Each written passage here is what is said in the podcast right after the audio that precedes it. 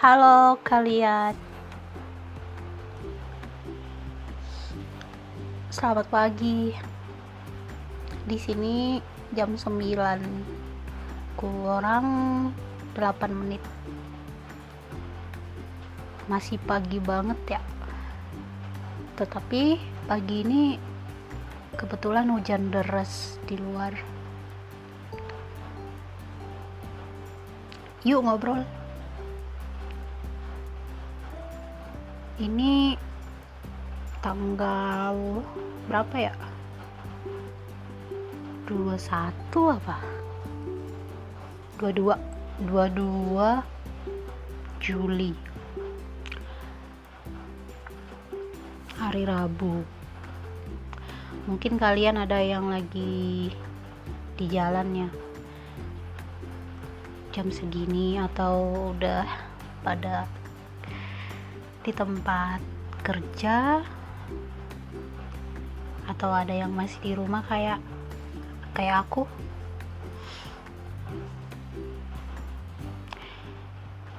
Sebenarnya udah bosan banget. Gara-gara pandemik nggak bisa ke mana-mana.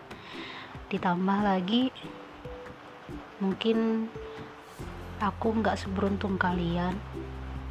Karena aku kebetulan sekarang jobless alias alias nggak ada kerjaan nggak punya kerjaan. Beban negara beban keluarga juga. Kan pengangguran tuh jadi beban dua kali lipat ya. Beban untuk negaranya untuk keluarganya untuk dirinya sendiri juga. Tapi ya udahlah gimana lagi. Intinya tetap berusaha sih. Amin. Semoga yang paling penting sebenarnya semoga pandemi ini segera selesai. Amin amin amin amin. Ngob pagi ini pengen ngobrolin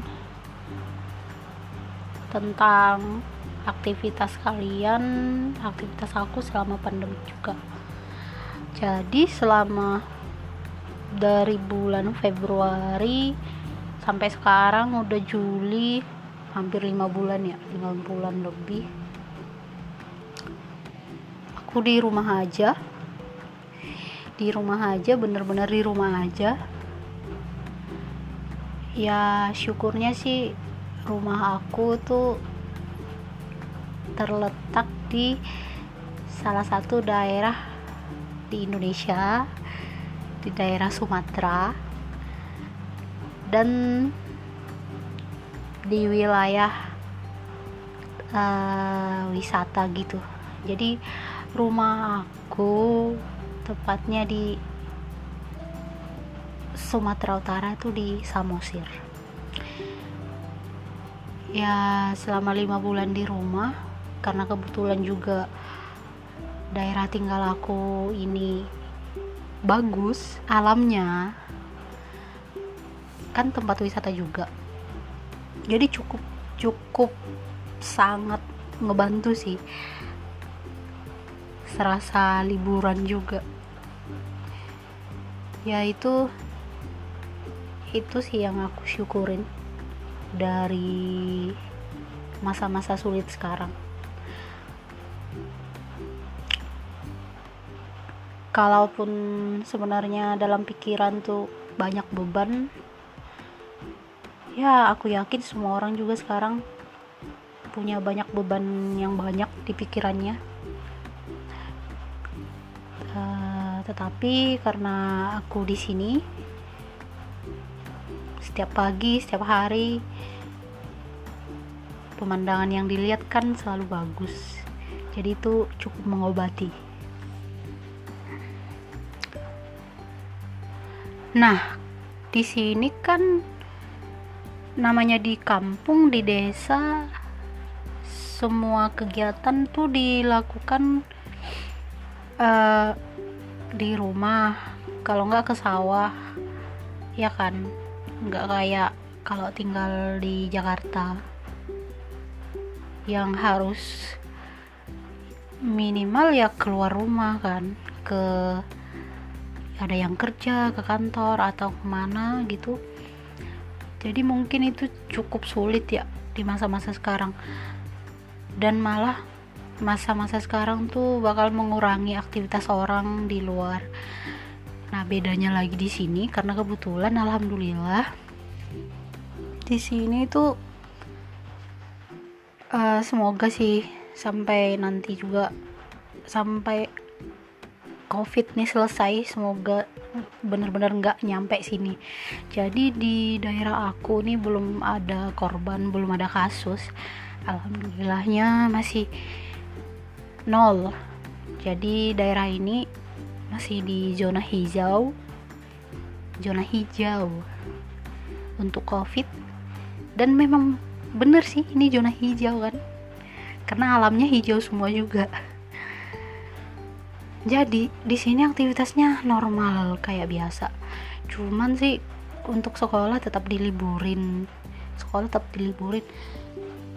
Aku cukup salut sama pemerintahannya di sini sama masyarakatnya juga. Karena mereka hmm, cukup waspada juga sih. Walaupun mereka tahu uh, belum ada kasus di sini tapi tetap, mereka tetap waspada, waspada. Karena tempat wisata di sini juga ditutup semua kan sesuai sama peraturan pemerintah dari pusat. Sekolah diliburin jadi kalau uh, acara acara kondangan pesta juga di sini nggak dibolehin. Benar-benar nggak dibolehin juga.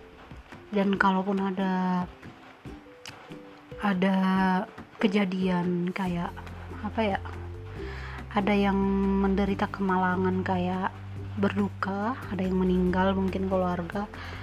Itu juga kalau dulu kan di sini namanya daerah ini kan daerah Batak ya. Jadi untuk tradisi Bataknya tuh masih kental kayak kalau ada acara nikah atau orang meninggal tuh kan selalu ada pesta. Bahkan biasanya tuh nggak cukup cuma sehari untuk acaranya ya. Biasanya kayak orang meninggal tuh paling paling cepet itu mungkin tiga hari.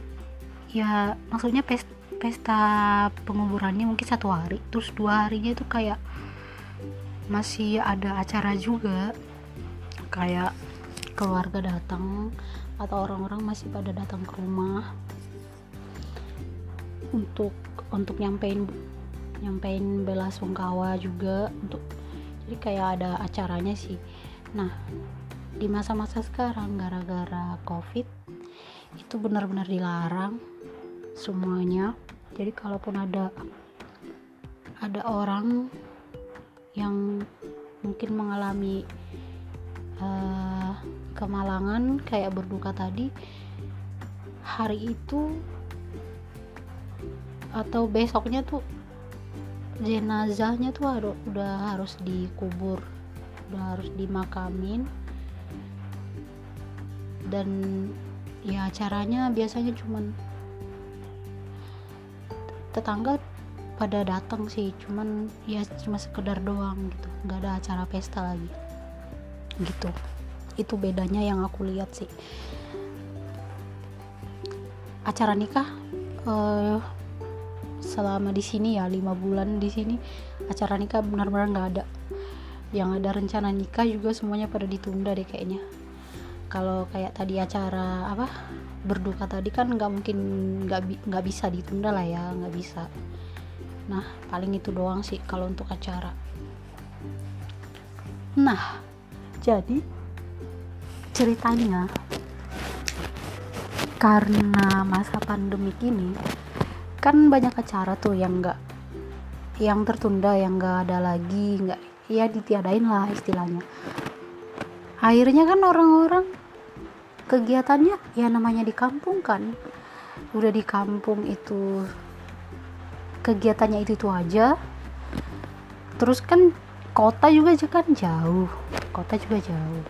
Jadi mungkin kesempatan orang-orang untuk bertemu sama orang lain atau berkumpul tuh kan kalau pas ada acara pas ada pesta gitu. Jadi gara-gara pandemi ini orang juga kan bakal lebih jarang untuk bertemu kan.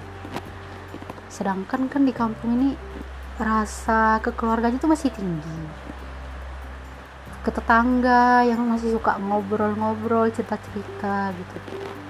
Akhirnya semuanya tuh orang-orang pada fokus sama kerjaan pada fokus ke ladang ke sawah. Karena kan kalau ke sawah sama ke ladang nggak mungkin dilarang kan. Ya lagian juga masih zona hijau. Terus kemungkinannya juga untuk untuk berkumpul berkumpul-kumpul dengan orang banyak tuh nggak mungkin. Karena di sawah itu orang kan fokus sama kerjaan masing-masing. Terus juga sawahnya kan bukan yang dekat-dekat gitu. Ya sama-sama kerja di sawah juga bukan berarti bisa deket-deket sama kumpul gitu kan. Namanya sama-sama megang cangkul kan terus nggak mungkin bisa ngobrol jadi positifnya sih aku lihat gara-gara pandemi ini semua orang jadi pada rajin rajin ke ladang sama ke sawah. Karena mereka juga di rumah kan bosen. Di rumah aja bosen. Tau juga nggak bisa kumpul sama tetangga nggak bisa ke rumah tetangga nggak bisa ngobrol. Jadi semua pada ya udah deh ke sawah aja gitu. Jadi semua pada ke sawah terus tadi kan anak sekolahan juga kan diliburin. Jadi anak sekolahan juga semua pada ke sawah dibawa sama orang tuanya. Jadi semua pada kerja. Jadi sawah-sawah tuh semua kayaknya pada bersih pada sem semuanya tuh semuanya tuh beneran gimana ya beda aja gitu.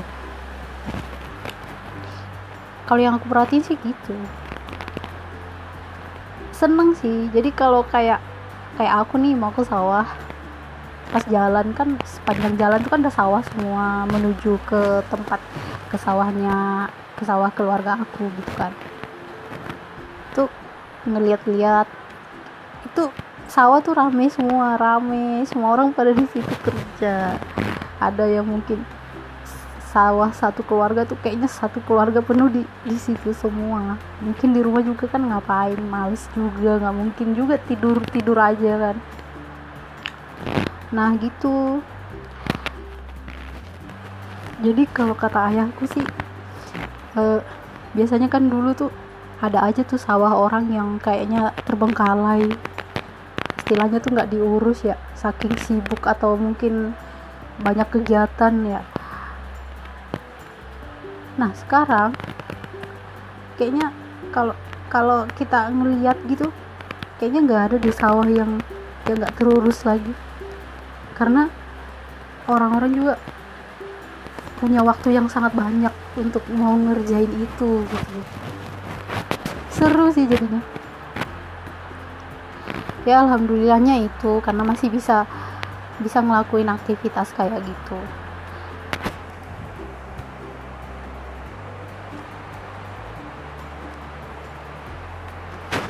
terus paling setelah itu orang-orang di sini kan ke pasar.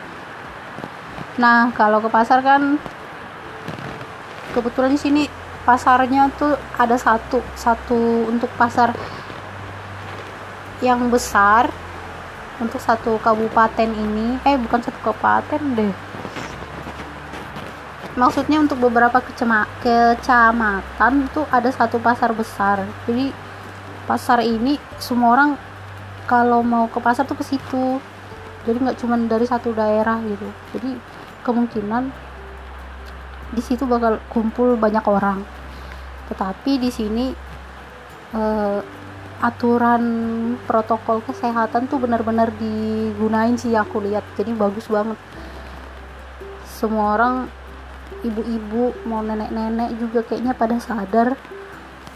Jadi kalau mau ke pasar mereka pada pakai masker. Terus juga banyak yang ada rada takut ya rada takut. Atau mungkin karena memang waspada juga. Mereka juga mungkin yang biasa ke pasar. Bahkan ada yang mengurangi mengurangi untuk nggak ke pasar gitu. Kalau nggak penting-penting banget ya gitu sih.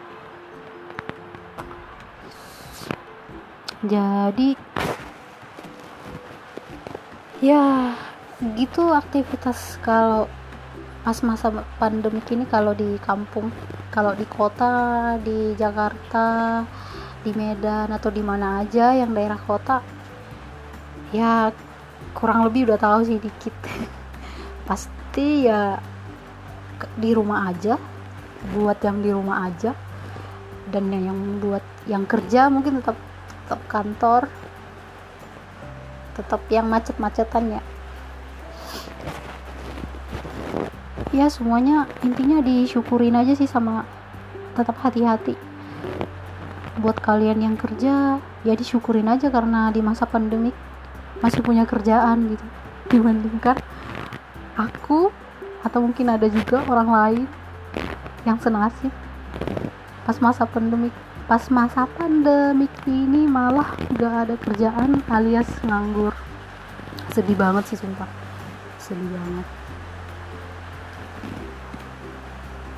Aku nganggur tuh di Januari. Itu belum pandemik ya. Terus uh, Februari tuh awal kasus pertama di Depok. COVID ya nah itu dari Januari aku ngelamar-ngelamar kerja. Itu aku kemarin di Jakarta. Itu masih belum belum takut atau gimana ya belum mikir gimana gimana karena ya siapa juga yang nyangka covid ini bakal lama kan. Nah pas tahu kasus itu aku kayak biasa aja sih kayak wah ada kasus nih positif kena covid. Ya udah aku mikirnya ya nggak bakal dampaknya sebesar ini nggak bakal banyak korban juga banyak yang kena gitu. Nah setelah itu masih masih fokus nih nyari-nyari kerja dan kebetulan ya ada aja sih yang interview atau apa cuman ya nggak rezeki kali ya. Setelah itu kasus covid bertambah Februari kemarin mulai terasa tuh. Banyak rekrutmen yang tutup. Di situ aku udah mulai pusing. Kok kayaknya dampak covid ini besar juga ya sampai rekrutmen banyak yang tutup gitu. Udah mulai udah mulai pusing juga ya udah mulai kepikiran jadi beban jadinya. Terus ini gimana ya ntar gimana? Sampai April. April akhirnya itu dari Februari aku bener-bener di rumah aja.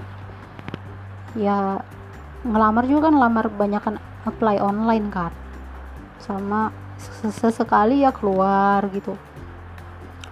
Tapi yang mulai dari Februari Maret bener-bener nggak nggak keluar lagi nggak ke mana-mana lagi.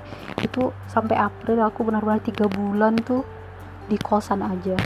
Di kosan di sana. Terus pas April kan udah mau deket-deket puasa terus peraturan juga peraturan pemerintah tuh udah mulai ada ada tuh yang dibatasin ya keluar kota. Di situ udah udah takut sih gimana ya ntar mau lebaran? Kalau misalnya nggak dibolehin tuh penerbangan keluar gitu gimana ya? Aku juga kepikiran kan. Kalau aku nggak pulang kampung pas lebaran masa nggak pulang kampung sih gitu? Udah itu posisi nganggur terus covid terus lebaran nggak pulang? Terus aku aku gimana gitu di Jakarta? Kan gitu ya. Asli itu dari Januari ya. Untungnya masih punya tabungan. Alhamdulillah aku nabung. Itu masih nyantai aja karena aku punya duit kan.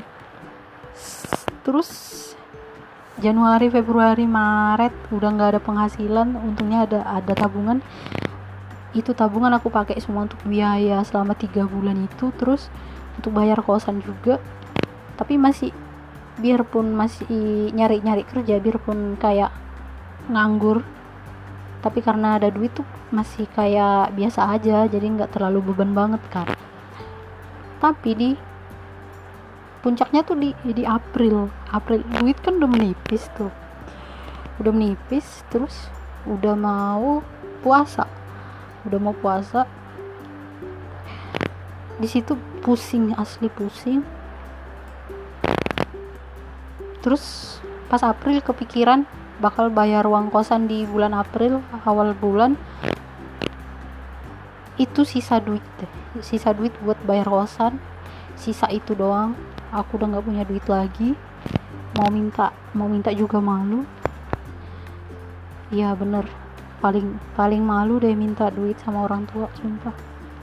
Paling paling kayak nggak bisa gitu mending aku ngutang dari teman kali ya. Nah di situ aku mulai muter otak nih. Ini gimana ya? Akhirnya akhirnya kayak nyerah sih jadinya. Nyerah di Jakarta. Ya nggak bisa lagi kan. Mau bertahan juga sampai berapa lama. Terus iya kalau ngelamar kan rekrutmen juga pada tutup semua karena aku juga ngelamar-ngelamar. Banyak yang bikin bikin apa pemberitahuan tuh di sosmed yang untuk perusahaan-perusahaan tuh banyak yang ngasih tahu kalau rekrutmen tuh lagi ditutup sekarang gitu. Di situ sih. Jadi pas seminggu sebelum puasa udah aku mutusin untuk pulang kampung aja. Terus ngasih tahu juga ke orang tua gimana kondisi di sana. Mereka sih sebenarnya pada takut juga ya. Takut aku pulang takut. Maksudnya tuh takut kan Jakarta udah zona merah. Orang tuaku juga pada takut kan kalau misalnya aku pulang kalau gimana gimana gitu.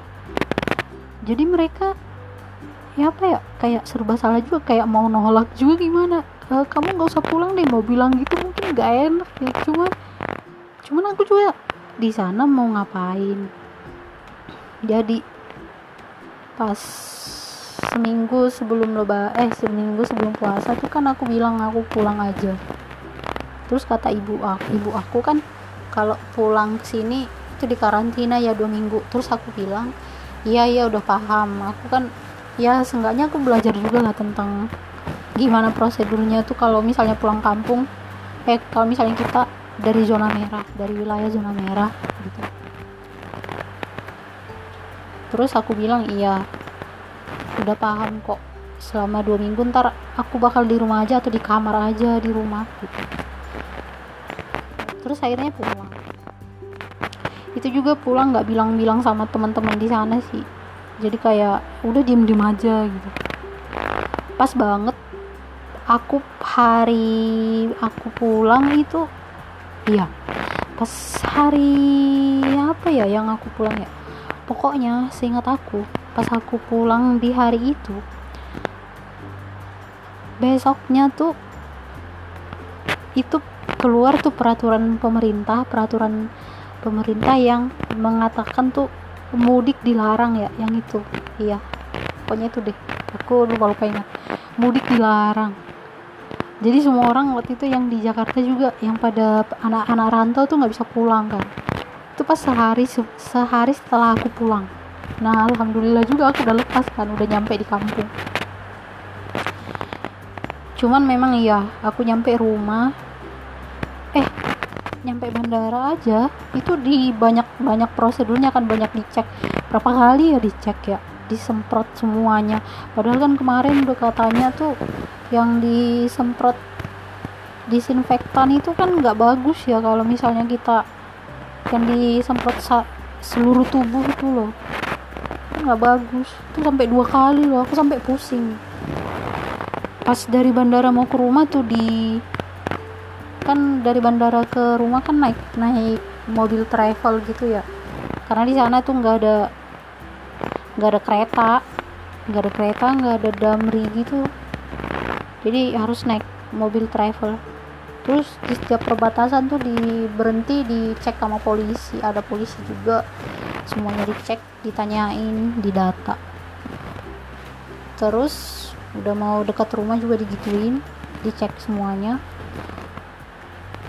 nyampe rumah bidan juga langsung datang ke rumah buat ngedata ngedata aku sama ngasih ngasih penjelasan lah.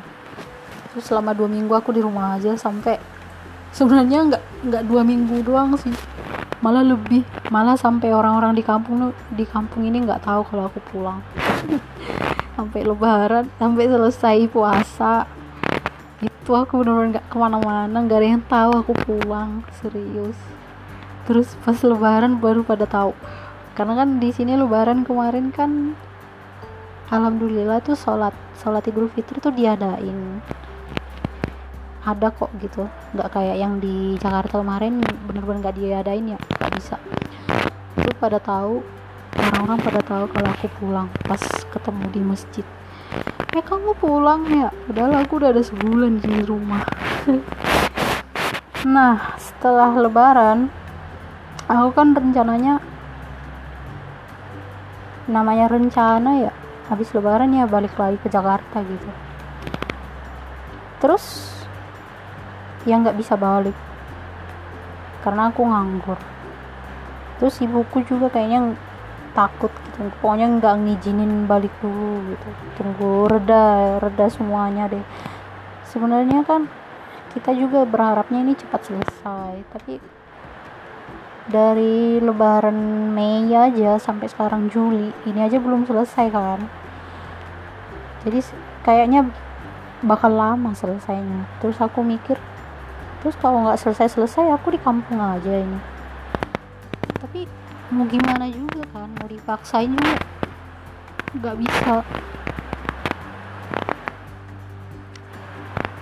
Akhirnya ya udah ngejalanin apa yang ada sekarang aja. Karena setelah lebaran aja sebenarnya kepikiran banget itu masa aku di kampung aja masa aku kayak gini sih masa kayak kayak nggak ada gunanya sih kok orang-orang kerja aku nggak kerja gitu. Udah udah mentok sebenarnya cuman cuman ya udah mau mau digimanain gitu. Karena aku juga duit juga udah nggak ada kan mungkin kalau aku ada duit ya udah aku nggak kepikiran kali ya. Mungkin langsung pergi aja. Ini ini jadi beban tambahan sih buat aku. Mau pergi aja aku kan harus minta duit. Nah mintanya ini aku paling nggak bisa. Jadi mending ditunggu dulu deh tahan dulu deh gitu. Ya udah. Lebih baik manfaatin aja waktu yang ada sekarang buat ngapain. Ya karena posisinya di kampung ya udah. Apa yang bisa dikerjain di kampung? Entah itu mau nge ngebantu dulu ya udah deh. Bantu orang tua aja. Ke sawah aja bantuin semua. Gitu. Eh di sini masih hujan loh masih deras banget. Terus ibu aku tadi ke pasar belum pulang kejebak hujan nih kak pasti. Nah 2020 tuh emang begini kan? Kayaknya semua orang dibikin shock. Semua orang punya beban yang sama di 2020 eh maksudnya semua orang di 2020 punya satu beban punya satu kesamaan beban dengan orang lain. Ya kan? Aku sama kalian aku sama kamu itu punya satu satu kesamaan beban di dalam pikiran kita yaitu covid yaitu tentang pandemik ini. Dan ditambah sama beban-beban atau masalah-masalah lain yang masing-masing itu berbeda-beda. Tapi ya udah ya gimana ya? Ya ya gitu ya. Ya namanya hidup. Itu sih. Kata-kata terakhir itu ya beginilah hidup. Ya namanya juga hidup. Kalau nggak begini ya nggak hidup